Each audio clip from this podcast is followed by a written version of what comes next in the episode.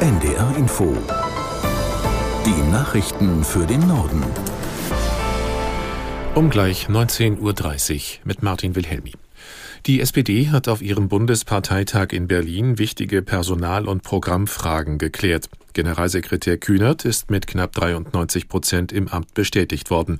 Auch die Parteivorsitzenden Esken und Klingbeil wurden mit großer Mehrheit wiedergewählt. Aus der NDR Nachrichtenredaktion Thomas Kuhlmann. Kühnert sagte in seiner Rede, die SPD habe schon mal gezeigt, wie man aus einem Umfrageloch rauskommt und wieder Bundestagswahlen gewinnt. Vor Kühnert hatten auch die beiden Vorsitzenden Esken und Klingbeil mit deutlich über 80 Prozent gute Wahlergebnisse eingefahren. Außerdem hat die SPD einige Änderungen in ihrem Programm beschlossen als Reaktion auf die aktuelle Haushaltskrise. Gefordert wird unter anderem eine einmalige Krisenabgabe für Milliardäre und Multimillionäre. Beim umstrittenen Thema Schuldenbremse gab es einen Kompromiss die SPD will sie nicht komplett abschaffen, aber deutlich lockern. Der Streik der Lokführergewerkschaft GDL beeinträchtigt in ganz Deutschland den Zugverkehr. Sowohl auf den Fernstrecken als auch im Regional- und S-Bahn-Verkehr gibt es massive Verspätungen und Ausfälle. Zwar hat die Bahn einen Notfahrplan in Kraft gesetzt, auf den Schienen sind aber deutlich weniger Züge unterwegs. Die Mitglieder der GDL hatten gestern Abend damit begonnen, die Arbeit niederzulegen. Hintergrund sind die laufenden Tarifverhandlungen mit der Bahn.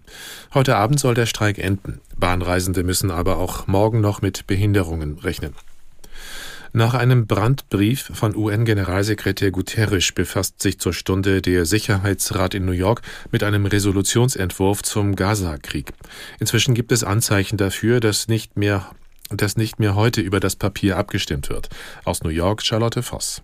Die Vereinigten Arabischen Emirate hatten den Entwurf eingereicht. Kernpunkt ist die Forderung nach einem Waffenstillstand zum Schutz der Zivilbevölkerung im Gazastreifen. Bislang waren Resolutionen mit Forderungen nach einem Waffenstillstand am Veto der USA gescheitert. Das könnte auch jetzt passieren, denn der vorliegende Entwurf benennt weder die Hamas als Schuldige für den Angriff auf Israel am 7. Oktober, noch verurteilt er die sexualisierte Gewalt der Terrorgruppe gegenüber israelischen Frauen und Mädchen. Russlands Präsident Putin kandidiert für eine weitere Amtszeit. Die Wahl findet Mitte März statt und Putins Wiederwahl gilt als sicher, weil er keinen ernsthaften Rivalen hat.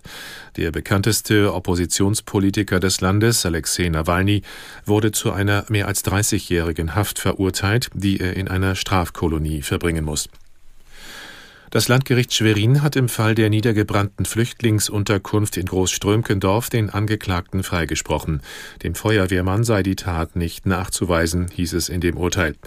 Im Oktober 2022 war das ehemalige Hotel Schäfereck im Landkreis Nordwestmecklenburg in Flammen aufgegangen und komplett zerstört worden.